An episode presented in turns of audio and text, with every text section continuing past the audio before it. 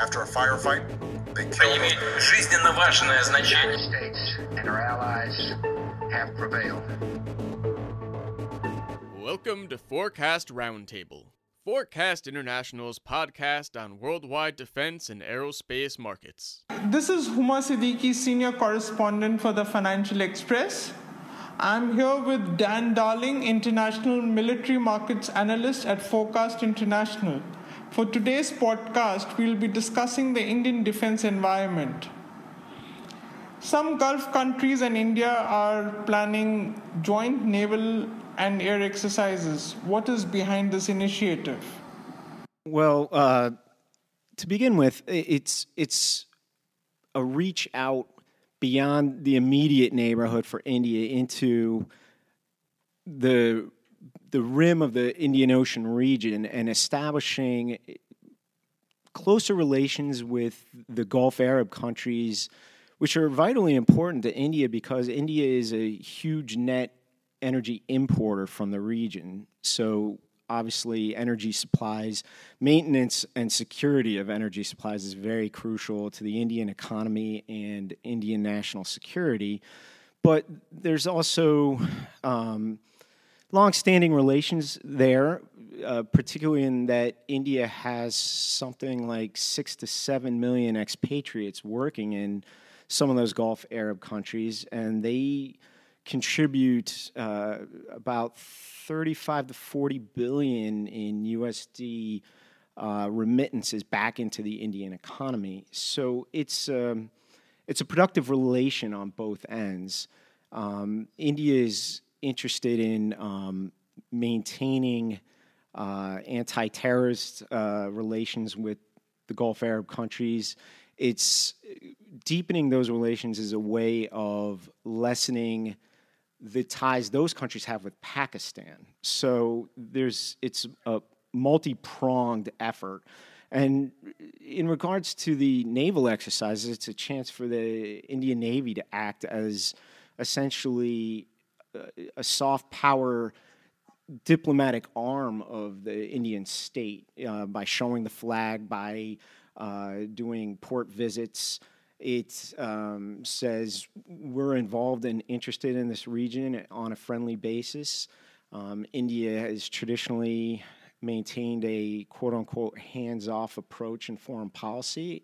I don't expect that to change. I think they uh, maneuver very deftly in that region. And by being hands off, it allows them also to maintain productive relations with Iran, uh, which also will become a larger um, energy importer or exporter into India in the future.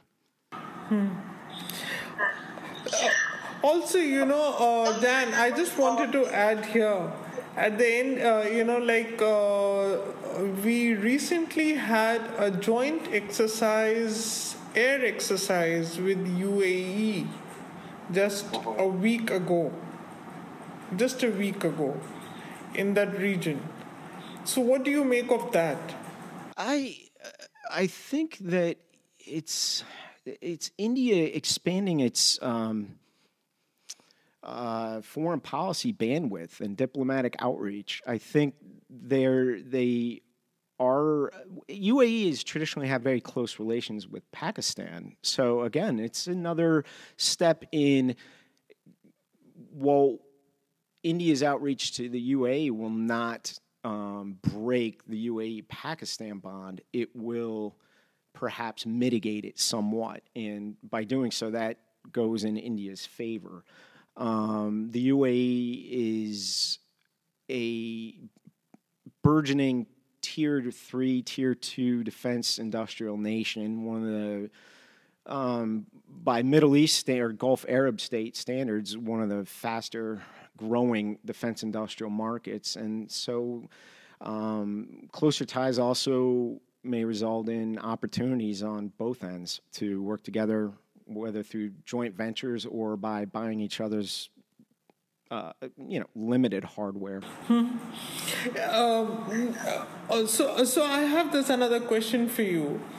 You know, um, There are a number of defense industries popping up in the Gulf region. Reliance Defense, an Indian company, and Abu Dhabi Shipbuilding recently signed an MOU for naval and commercial services. Are we to see more cooperation between the two regions? It would make sense that um, it there would be. Um, India is still growing as a defense industrial market, and they have they've had a lot of hiccups, and they have a long way to go. But um, the tying up in joint ventures is one way to um, create economies of scale, and if it ends up being product lines that both countries need, then that's uh, doubly beneficial, obviously.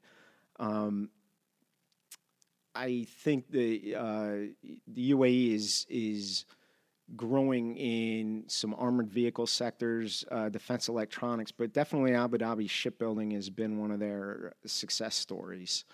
Um, India might be better served um, doing joint ventures with Gulf Arab defense firms um, via its private industry uh, because the state is very protective of New Delhi is very protective of its state arms producers. So. No, uh, in fact, uh, this private company, Reliance Defense, it is just going around tying up with the various companies internationally, you know, but they don't have any, uh, they, they just don't have any experience in defense. They have right, absolutely they have zero, they have zero experience in doing any defense production of any kind. Well, um, there's definitely going to be some greenfield uh, investment that they would have to do. Um, without question, the infrastructure is on the, the state sector side. Um, however, that becomes a, a little more difficult um, to form joint ventures with for various reasons, various bureaucratic hoops. Uh, HAL's success stories, if there have been, have been more via the Russian market, um, and even then, as you've been able to uh, tell from the FGFA and the medium tanker transport um, initiative, uh, it, it's very difficult to get those uh, joint projects moving forward on the government level. Yes. Uh, also, did you see that news item which I sent you that the Indian government and Russian government they both have decided to export BrahMos missile, cruise missile to UAE? UAE is like top on the list, huh? India is trying to get very yeah. Um, yeah, that's a good step, um, and it it makes a lot of sense that uh, it's an opportunity to grow a, a very early stage defense relationship in terms of um, industrial trade, industrial cooperation. Um, without question, the Russians are old hands at this. Um, for India, the the the difficulty will be um, beginning to build those uh, supply chains and after sales support networks that are vital to becoming trusted and reliable suppliers. Okay, okay. Uh, so, uh, so there, I have another question for you. Certainly. India is dependent on imports from international defense partners. And, and I imagine that is one of the reasons why India is pushing for self reliance. Why is it a problem to be reliant on international defense suppliers? Well, the defense industry is the most strategic industry in any nation. And one of the major sources of vulnerability comes in the outbreak of conflict if you have a break in diplomatic relations with your uh, supply source. Um, they can cut off sp- uh, after sale support, spare parts, uh, upgrades. Um, it's important that you be able to provide your own ordnance, ammunition, um, and you have a thriving R&D base, which Israel, uh, sorry, I said Israel, but India is still um, struggling to move ahead with uh, R&D. Um, the DRDO is basically a state monopoly on it, so um, it's a very different model than, for instance, the United States, which contracts that out uh, to private companies via grants. Yes. But, uh, but you know, like uh, in India, what is happening is now we are pushing the SMEs and MSMEs, that is the small scale uh, companies and the medium. So, uh, do you think that is going to have? Uh, will they because government is encouraging them to invest a lot of money in R and D and with government support. Do you think that's going to help? So long as yeah, so long as the government is supporting it, but it, it's it'll be a, a, a, gradual process. I do think there have been signs that this current government, the Narendra Modi's government, is is trying to um, increase the participation of the private sector, which is a good thing. Uh, you should have a diverse, competitive field uh, um, when you're trying to grow your industry.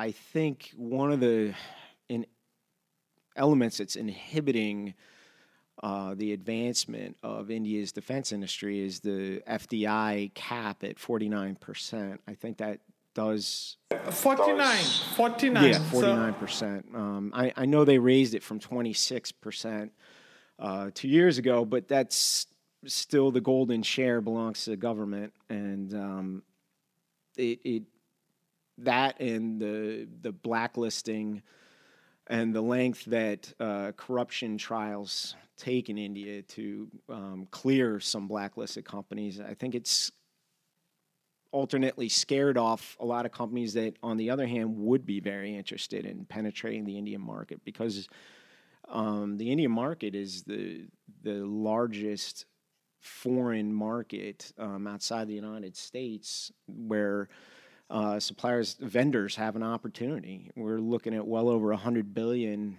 um, slated to be spent out into the well into the 2020s. Uh, so the the modernization process is broad for the Indian Armed Forces. There's no question.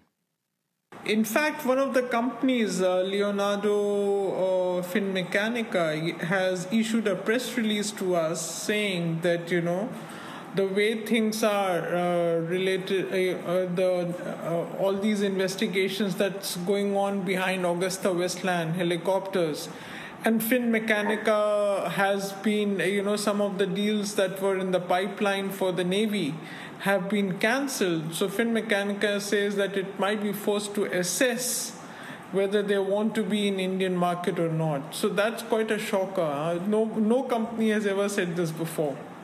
Yeah, and it's that's particularly hard for the Indian um, armed forces because the Navy requires those Black Shark torpedoes for its new Scorpion submarines, designed to carry them, and uh, that leaves them particularly vulnerable.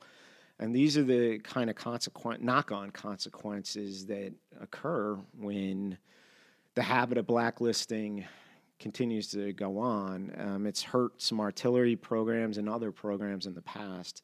Um, and all this is stemming from the VVIP helicopter contract with AgustaWestland, which, uh, you know, I mean, we're, we're what, two, three years down the line, and this is still um, having ramifications, negative ramifications on other service branches. And, uh, it's it's something that does leave India very vulnerable at the time. At a time, China continues to make inroads in its own domestic production and uh, military capabilities. And China is actually, you know, like China, China is getting into it big time, huh?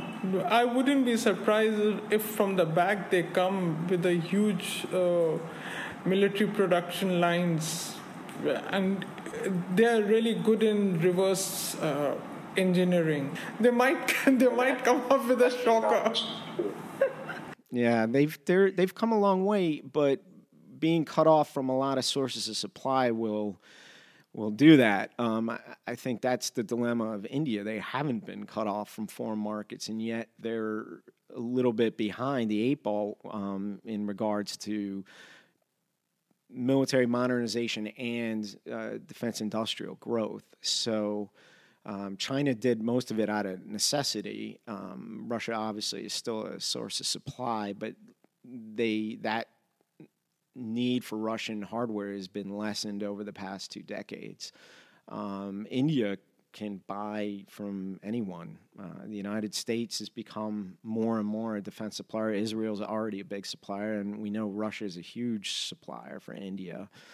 Um, but I think one of the worries for India is that China is expanding in the maritime domain into the Indian Ocean region, and the need to keep uh, sea lines of communication and, and energy supply open are very important for both nations. So one would hope that they both see that and um, avoid any conflict. But China seems to be exerting its muscle more and more in the South China Sea to the point of crowding out anybody else's claims. And they seem very determined to um, cement those claims, as we've seen with the island building. Um, yeah, they're like they're really on a spree building islands all over. Right. I I see India is handling the diplomatic side much better than China, but China being very aggressive at this time.